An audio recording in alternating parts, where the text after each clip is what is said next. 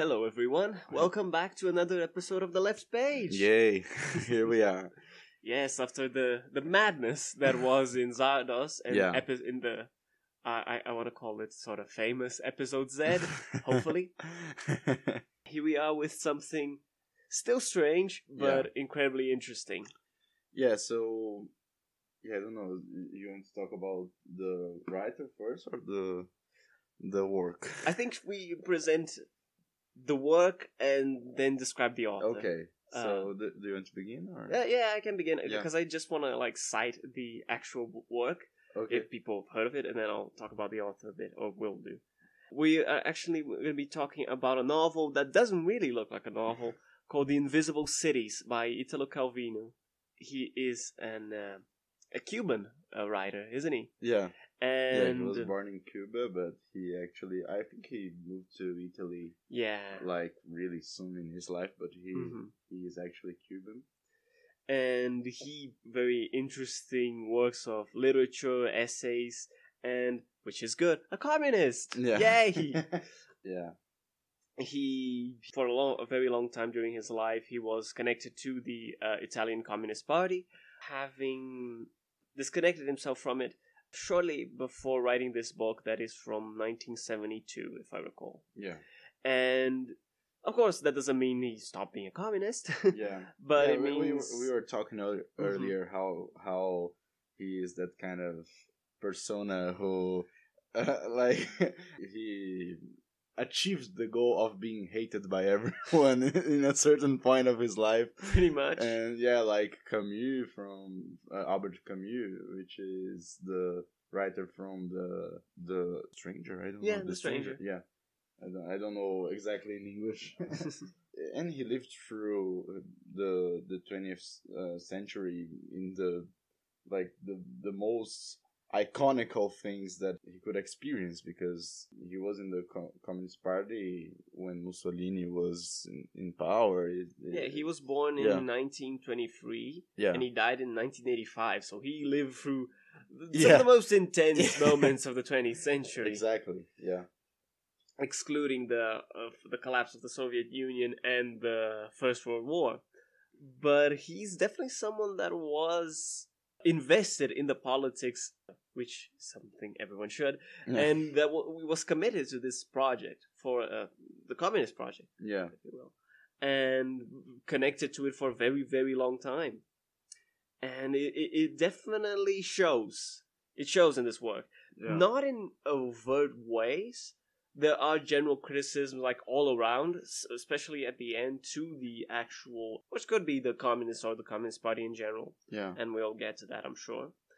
But there are criticisms all around, especially to capitalistic world we live in, and well, we'll get to that. We'll Yeah, get to that. I, yeah. I'm saving my, I'm containing myself because I, I want to present this book properly. Yeah, I know what you mean. Yeah, and and actually to to begin the discussion, I think it's really valuable to talk about that he actually wrote this book when he moved to Paris. And this book is about traveling and it's Mhm. about changing cities and it's about the perspective of what the fuck is uh, actually a, a city. and and in I mean, we were we were uh, we were rambling about how it's a novel, but it it seems like a collection of short stories, but Mhm. it's really poetical at the same time. And yeah, I mean, at least, and I- and I'm I'm going to dive in the the, the discussion right now because I I need to maybe I, I don't know if this is going to sound strange, but I need to apologize to our listeners because in the last two episodes I was in a mental status which I was like really how can I say it it, it was really like a, a confusion between really philosophical thinking about my thoughts as an individual and my thoughts as a person in a community Mhm.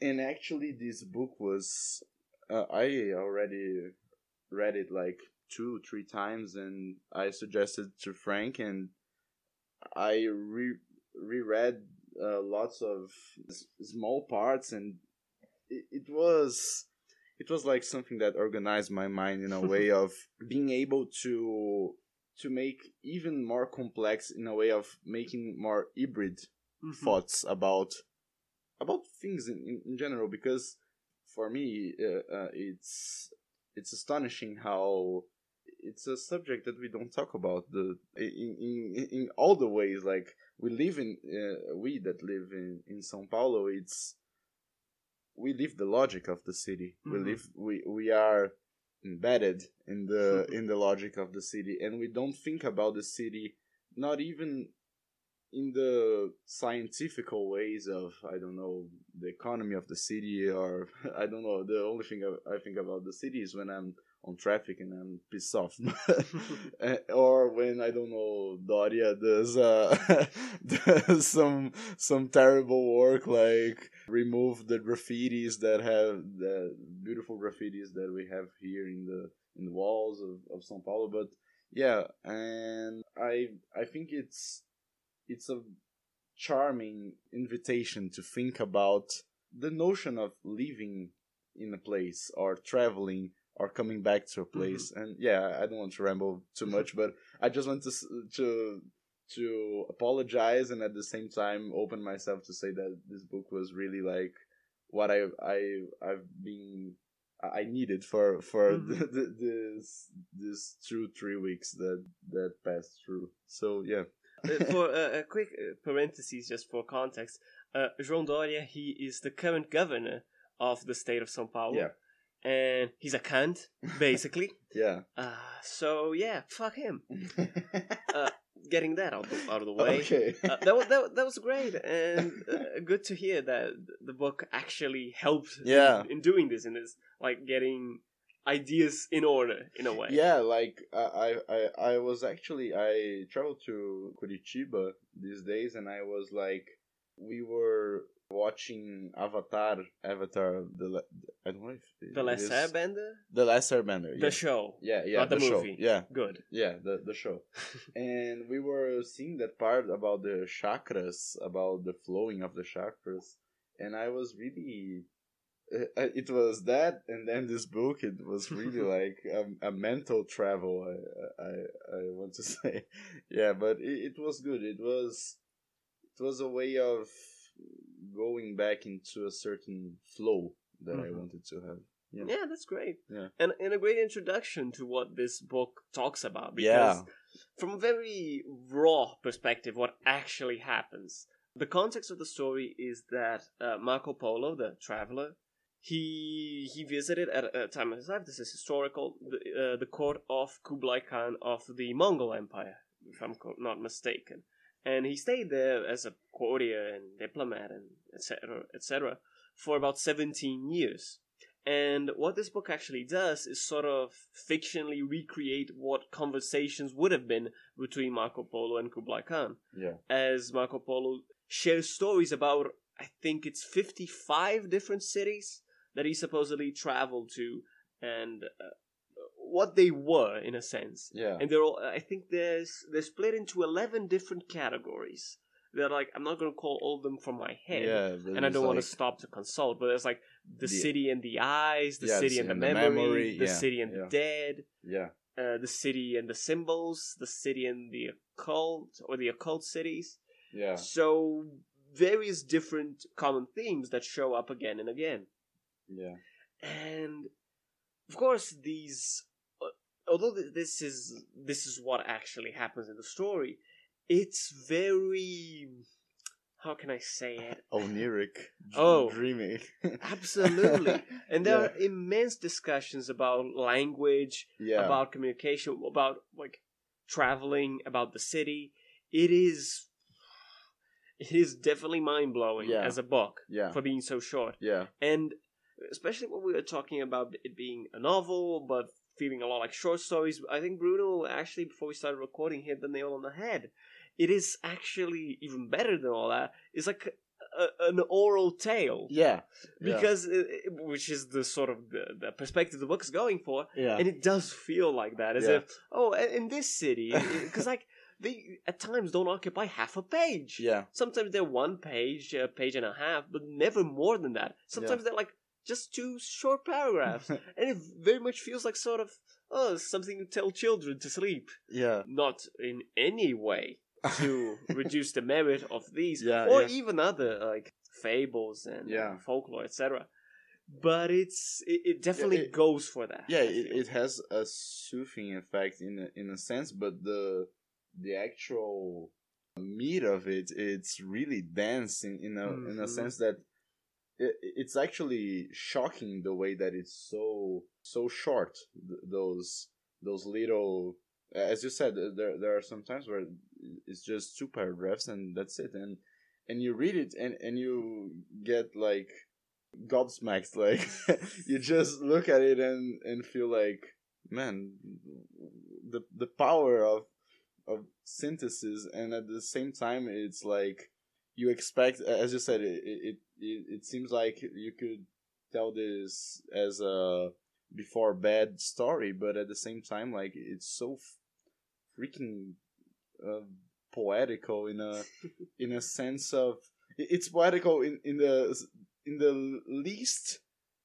eli- eliticized way it's it's like Mhm. it's poetical in a way that you you read it and you sometimes you even need to stop uh, i don't know if you if you Yeah. had that that that sensation but uh there there were uh, at times I, I read it and i was like man like how how do i carry on about after this like it- it's really it it really has moments of geniosity yeah. uh, uh, of describing surreal things that actually make lots lots of sense Yeah, I, I want to take at least one, which is a very short one, yeah uh, as an example of like what the book is talking about. I found a version in English quickly as Bruno was talking.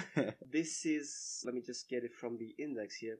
But this is City and the Eyes, number three. If anyone is following along or wants to uh, check it out for themselves at some point, here we go. After a seven days' march through woodland, the traveler directed towards Baucis cannot see the city, and yet he has arrived. The slender stilts that rise from the ground at a great distance from one another and are lost above the clouds support the city. You climb them with ladders. On the ground, the inhabitants rarely show themselves, having already everything they need up there. They prefer not to come down. Nothing of the city touches the earth except those long flamingo legs on which it rests, and, when the days are sunny, a pierced, angular shadow that falls on the foliage. There are three hypotheses about the inhabitants of Baucis that they hate the earth, that they respect it so much that they avoid all contact, that they love it as it was before they existed, and with spyglasses and telescopes aimed downward, they never tire of examining it, leaf by leaf, stone by stone, ant by ant, contemplating with fascination their own absence. And that's it. and that's one of the cities. yeah and it's like there's it so much like in there. a rock in the head it's it's mesmerizing yeah Yeah, because like what we get there, we get the idea of like a distancing of respect. The examining their own absence is so fucking brilliant. yeah I was I was reading like, wow. I had to stop Yeah, for a second to like uh, absorb it all. yeah And ideas like that are strewn all over the book, like a common theme, and that's something we've talked about before. yeah Because there are several cities. Uh, I I won't recall one in a specific, and I, I can search for it in a moment, but it, it doesn't. It's not that necessary. yeah Like the idea, there are cities that look towards what like what they were, a certain past. Yeah. But what uh, Marco Polo, since he is like the voice of the author uh, throughout the, the majority of the book, save for a few couple of passages where it's like a sort of narration. Yeah. But he's sort of describing these cities like oh they look towards this distant past of these cities that never was real. These imagined cities that they look towards their dreams were never there. Yeah. And the, the connection that that you make is that they are always looking with this sort of missing them wanting this to come back this city that never was and at the same time denying the city that is. Yeah. And that the is the cons- yeah. and that is the conservative mindset. Yeah exactly. To absolutely deny and abhor the present or the present state of things whatever that may be looking towards and looking towards a golden past that never existed in the first place Yeah. that is always in some sort of way filled with a fantasy, with an invention.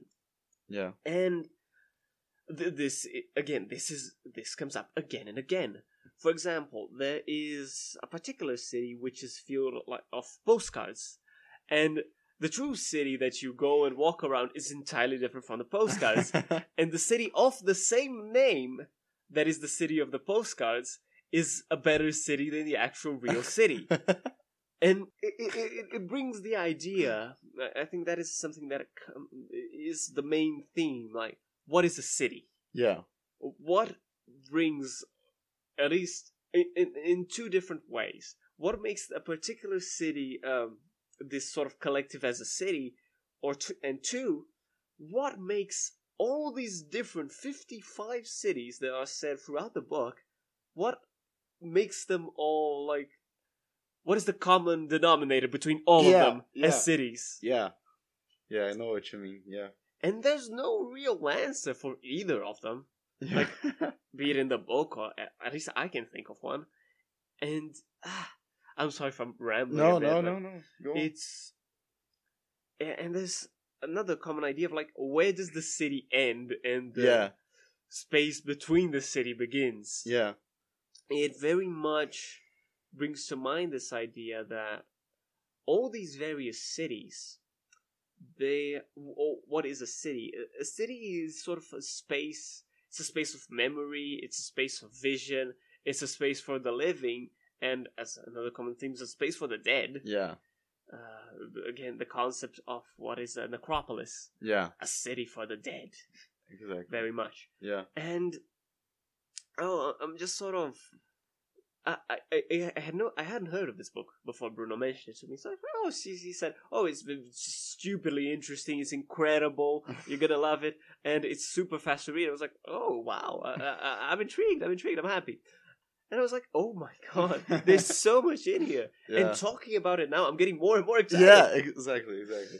Uh, yeah. it's wow. wow. I'm gonna let Bruno talk for a yeah, bit. I, I, I, I, I, I, I mean, I'm, I'm going to dive really deep right now because I had a, a kind of, uh, as you said about what is a city Mhm. and what is the relation because there, there is a, a an, another uh, city that they, that they talk about how there's a city and I don't remember the name. I'm sorry, but there's a city for the living and Mhm. there's a city for the dead and there is a city for the those- unborn ones. the unborn ones yeah exactly and i was thinking about the i mean the, the natural element of of what is a city because as frank was saying like how, how do you determine the space of a city the limits of a city. But at the same time uh, and and here is when i'm going i will be going deep because actually this uh, it, it, it's just a, a factor of my life that i mean it, it made me think about these things because i've been and this is completely off topic but I, i've been sport climbing this past month i don't know the past month and a half and i was thinking about because when you when you climb it's it's really like it's about i think at least when it was when other people did it to i don't know reach food or things like that. I was thinking about the because when you when you climb inside of a in, uh, for example in a gym where people make the the routes that you need to to climb. When i read this book i had the same sensation in a way that when you are climbing something that is made by a human to a human you have an a- an aspect of nature and an aspect of civilization at the same time Mhm. and when you're climbing on a rock, it's impossible to have two exact same rocks Mhm. or two exact same bodies. So when you're, uh, I was talking with a friend about some some, some deeply philosophical things. Like I, I was talking about how I felt that when you're climbing on a rock, you are being molded by by that force of nature that is in that state that that Mhm. rock that that was there millions of years ago and that is still there and it, it will still be there when you are dead and all of us are dead and yeah and i and I I did the regression of like, well, if you climb on a rock, you are being affected by nature hmm in a really specific way because you are being challenged by something that is not even alive. hmm And then when you're climbing inside a gym, you are being challenged by another human mind, but at the same time is a, a the subjectivity of another human mind. hmm And I was thinking about exactly in that way about this book because the cities in general they are this the symbol of civilization. And in that that story about the the city that is that, that are the living and the and the dead and the unborn ones the uh, Marco Polo which is the voice of the the author actually says when you are long enough in the nature you start to dream about cities when you when you know one. And i was mesmerized by this because it says actually it's exactly what i was thinking about like the city is the symbol of civilization at the same time that is produced by the the subjectivity and the nature aspect of of uh, of us of people of any human being. And so it was really bizarre to to think about that because i mean in this book it's even easier to think about that because these are sort of dreamy and oniric and hmm uh, not not utopical but idealistic ways of talking about cities because these cities they look th- they seem real and conceivable at the same time they that are they are totally mind-boggling. But yeah I, I, I was thinking about the the complexity of the city is made to be the civilization but it's made by the uncivilized. So it, it's it's really yeah i don't know. I'm, I've, I've been rambling for too long now. Uh, i want to know what you think about i mean you answered uh, you thought about the question and i'm rambling here but i mean what you think about the construction of the city in a way of the human aspect of it? Yeah, I think these cities, uh, although these uh, uh, many times like he, he draws a real like sort of blueprint of what the city ends up Yeah. being. I think where it does become this dreamlike scape is when because all the cities seem to have a certain pattern. yeah They're never like chaotic or erratic. They're incredibly order, orderly or ordered yeah and I think that's where like you sort of go in go with it. yeah yeah Because- yeah I think one aspect of the city as at least as we think of it today and even in history at various points, the the city is not a uniform aspect. It's never a uniform community. yeah Like pretty much never. And uh, because of that you have a billion different conflicts or situations. But I think that is something that is, is this sort of poetic license to accept the fact that in these various cities there is a pattern or there are various patterns, save for a few couple exceptions. yeah And to talk about especially the relationship between the cities and nature, I'm going to get a, a particular example. Two actually, but I think this one is this one's more difficult to handle than the other one. This one is called uh, is Continuous Cities Four, and uh, the city of Cecilia, and he's talking about how at its uh, Marco Polo at its walls he met a man, a goat herder, and he was talking to him like, how can he recognize? Um, he asked uh, the goat herder asked for the name of the city, yeah and he said Cecilia, and the man says that he is unable to distinguish between the various cities, although he knows the names of all the grazing lands. Uh, uh, the discussion in general is that a lot of the time it seems like the cities are there the cities like as dots sprawled out onto the landscape, and there's nothing in between. And this particular herdsman, he makes the inversion that for him the cities are the unrecognizable aspects, yeah and it all lies in between the various spots in nature.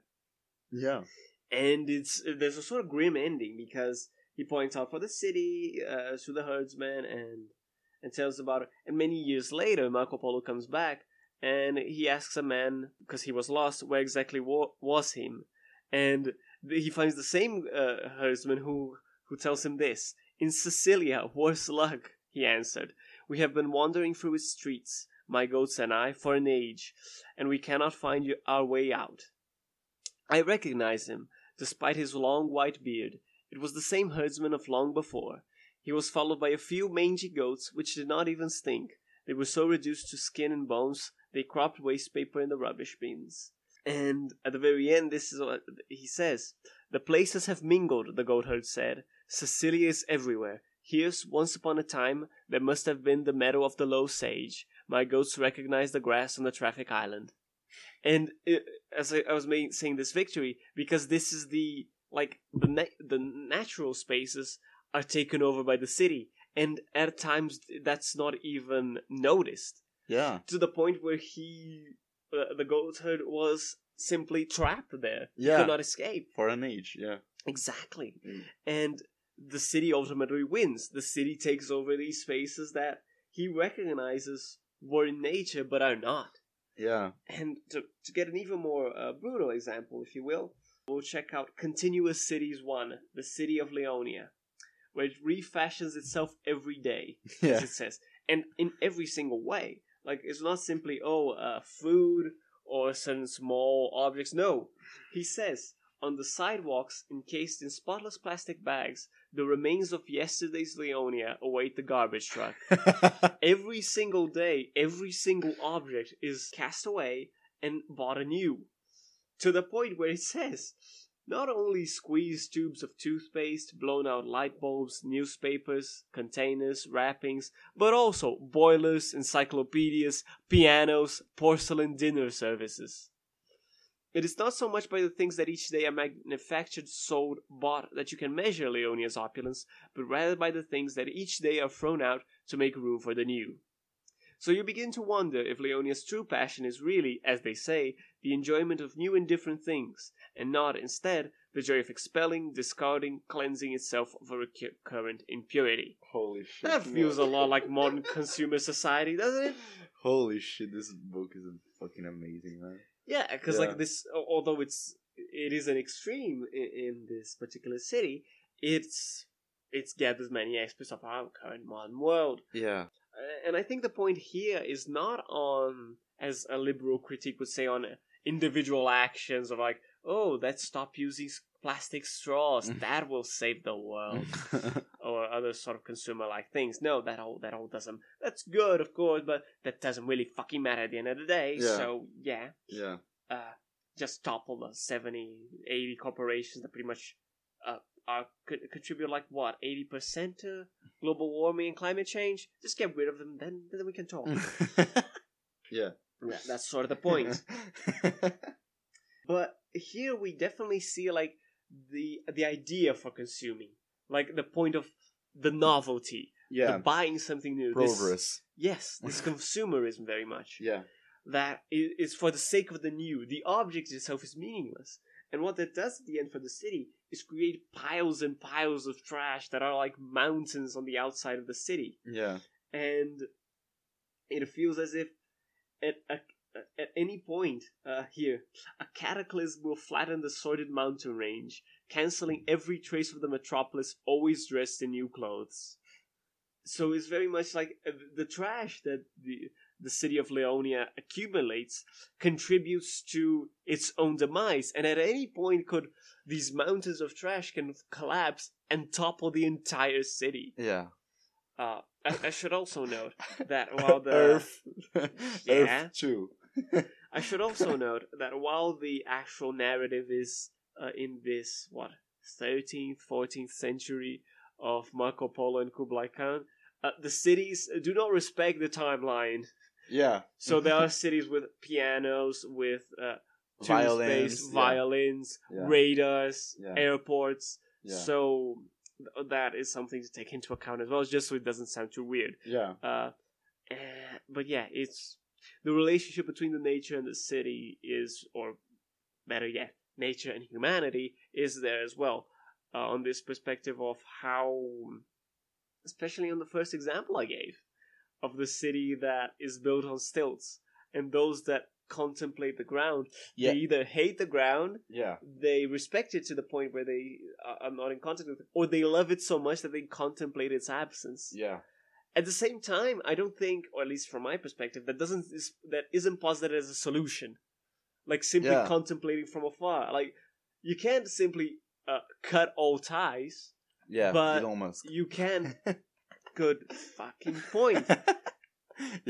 Good fucking point. yeah. And yet, and yet, uh, you cannot like uh, build fucking mountains of trash uh, on the risk of destroying everything, Yeah. yourselves included. So, while this isn't explicit on any city, if I recall correctly, there's no, there's not even a title like the cities and nature or cities and the trees. No, that isn't one of the themes. But it is the idea of how to how to have this relationship between people and nature and the cities and nature Yeah. because it varies throughout the book. yeah. There, there's a very bizarre city, and I'm not sure there are much many reflections we can take from it. but it is it is a city that is built on stilts that is like in hanging in between two between a large cliff. Thin Cities Five. I'll read it all because it's very bizarre and interesting.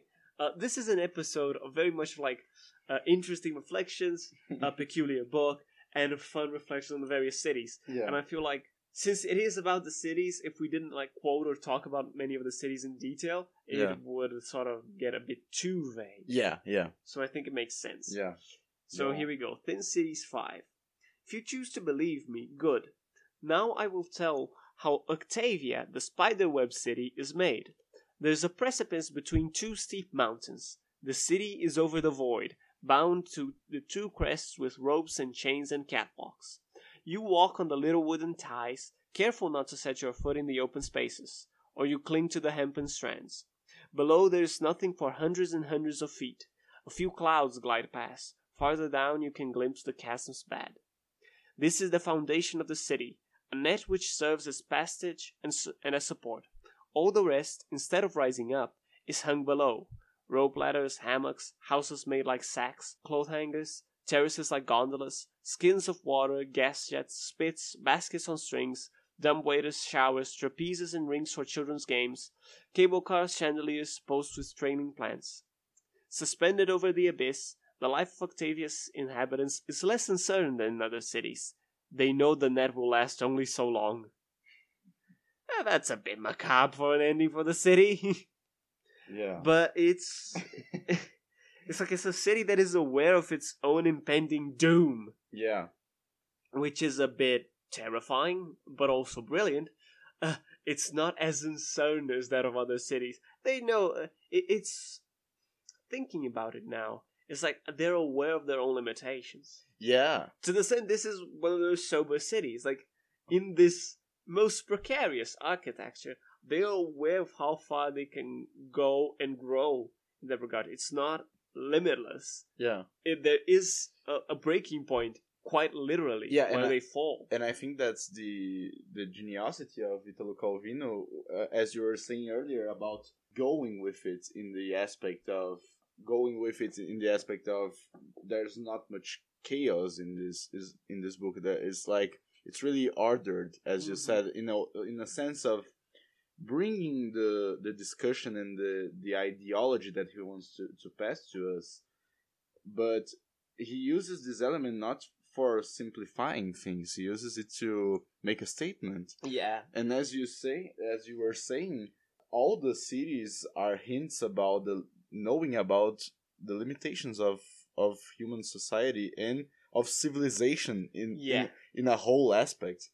And actually the the the element of disorder that we could I don't know allocate in these kinds of society societies that he's talking about it's exactly the element of corporations of the the big the, the big people of the big economies the big enterprises it's exactly the as you said it's exactly i don't know if they don't know about it or if they are just stupid and ganancious enough to to don't give a fuck but it, it's exactly about not knowing or ignoring your your limits Yeah. uh, of ignoring the limits of of being uh, as we are. Uh, we are dangling from from a, a perspective in a, looking at the the void and we know there's a breaking point and Mhm. and we are marching in that direction and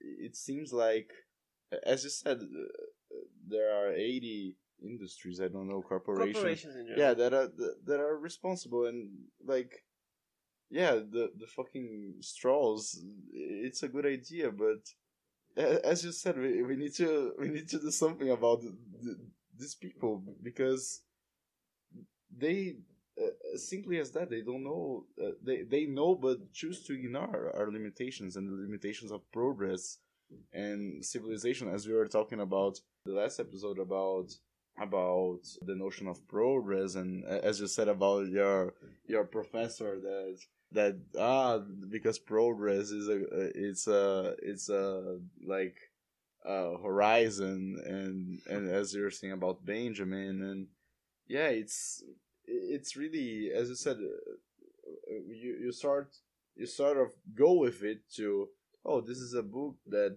it's really as we said in the beginning it's really oniric it's really about ideas about polishing ideas in the forms of cities. Hmm but uh, uh, as as we know the life trajectory of Italo Calvino, like he wouldn't suppress the element of chaos for nothing. Mhm. It's it's really really well thought about. It's really, Yeah.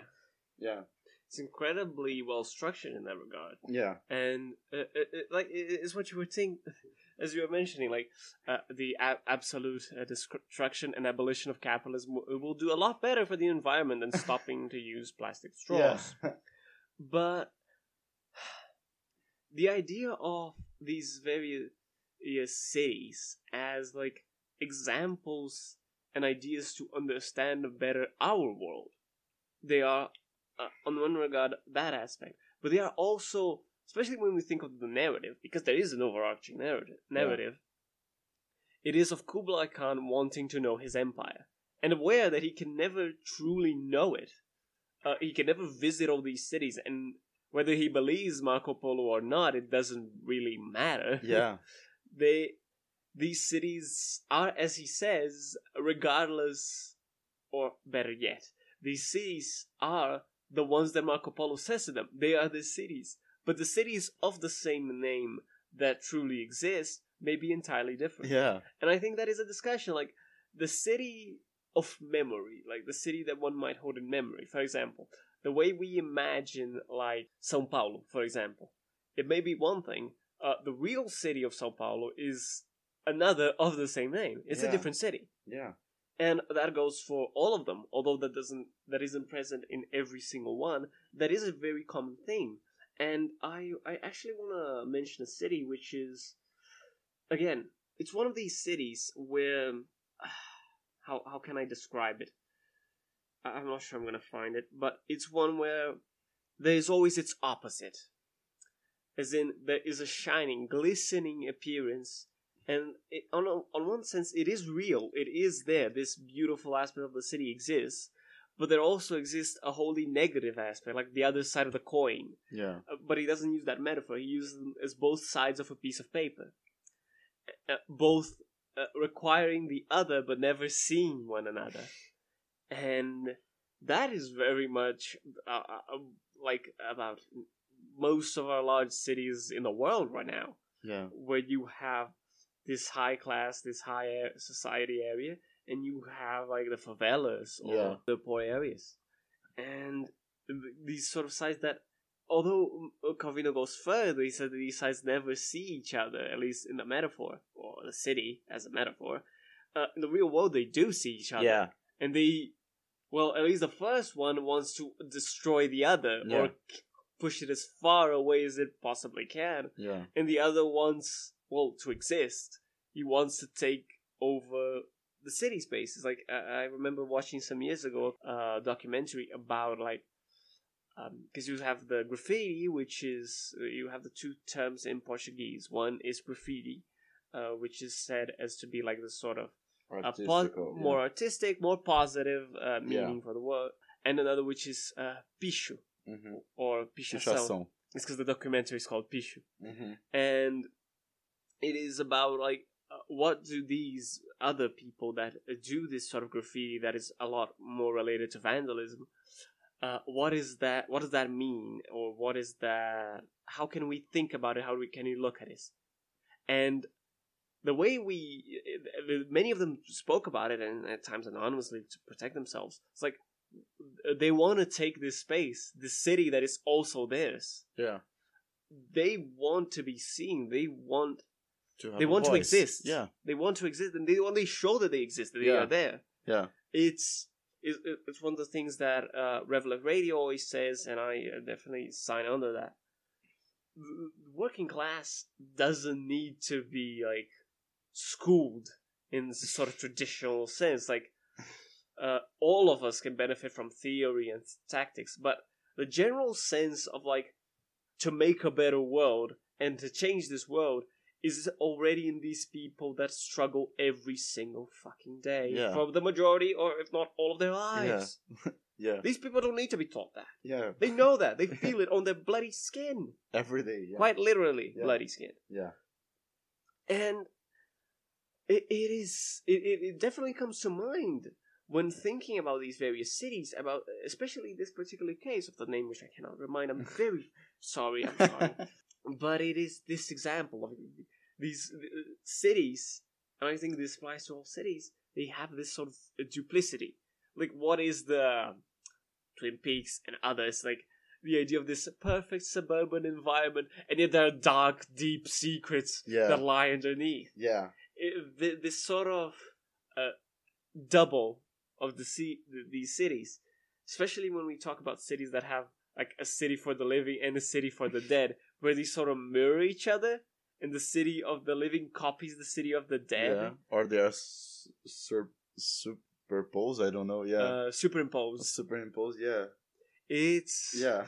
Wow, I I love how this is an episode of us rambling. yeah. it's great. yeah. It is a book of strong emotions. Yeah. Exactly. Yeah, and I mean, uh, it, it's actually as as you're saying about rambling, it's actually really difficult to end this episode because I don't know how to to to. I mean, literally, there are so much themes and so much density here that I don't know where to to end. Well, I think that if, if anything, so we can. Uh, I was checking. We have been talking for a little while. For us to, it's good to keep a track yeah, on that. yeah, yeah, But as a way to like sort of move forward, a good theme that we can like think about, especially in regards to the overarching narrative, how can we think about language? Because as we are told in these sort of um, what is the word intermissions in regards of Marco Polo narrating the various cities, um, it is explained how when he arrived, he did not know the language, so he used sort of these sort of various gestures and objects around to describe, and the sort of the whole idea of interpretation and how was he and uh, would Kublai Khan understand and things he understood correctly and things that not, and how when he learned the language, a lot of that was sort of lost, and Yeah. the, the communication became different. And at the very end, we get this sort of even more peculiar discussion where they are like, where Marco Polo uses like a chessboard and the game of the chess pieces to describe these cities, and that is sufficient. And that leads to a, a conclusion from Kublai Khan that, well, the game of chess, you have this duel, this conquering, and when the k- opposite king falls and you are victorious, what is there left? An empty square. There's nothing. There's nothing after the conquest. Uh, that's uh, if we want to take that even further, we can reach the sort of conclusion that in this sort of violence, in this conquest, in this imperialism, ultimately there lies nothing. yeah, There is only the war, the conflict, the destruction, the exploitation. There's nothing left. It, it, it goes against that idea that capitalism had any positive to it. And that is a, a larger discussion, which I will not get into it now. But it definitely puts into question that, well, after all this, is there anything worth it? at the end of the day. Holy shit, man! That was that was fucking intense, man. Yeah, yeah. Yeah. I, I don't want to spoil it. We ended here. Oh, okay, fair enough. I think it's slightly shorter, but I, I, I think it's a good point because there's honestly we could go on for fucking hours. Yeah. we could go on city by city. Yeah, Um, speaking of which, if patrons want something special extra for this book, let us know. yeah, This yeah, is not a bad idea. yeah, and it's, yeah. it's definitely something we can talk about more, or even non-patrons. Just, just let us know. Yeah. Talk to us, please. Yeah, yeah, yeah. Um, so yeah, um, Yeah, thank you for today for listening to us. It was a pleasure. It was it's always a pleasure and yeah, that that that it it, it it's really a outstanding book. It's and it's really really fast to read. So uh, I think you have a, a version that you can post. yes, uh, I found a version in English which I Yeah. will put on the. I read one in Portuguese actually, but I will put the one in English on the show notes for anyone to yeah, uh, download and see if they can get because that it, it, it is worth it. It is great. Yeah. it's just great. It's great. There's little else to say about that. yeah. And so yeah, uh, thank you so much for listening, everyone. Um, please leave us uh, iTunes reviews if you can. We only have a few. Uh, it, it's always fun to read them, Yeah. and we, we'll thank the the lovely folks. I, I believe uh, Pearson left us one. Uh, the Macabre Media podcast left us one. Uh, Pearson actually did a collab with them on Pan's Labyrinth Yeah. recently. Mm. Uh, you should listen to it. Yeah. I need to listen to it. Yeah, I'll, I'll listen to it.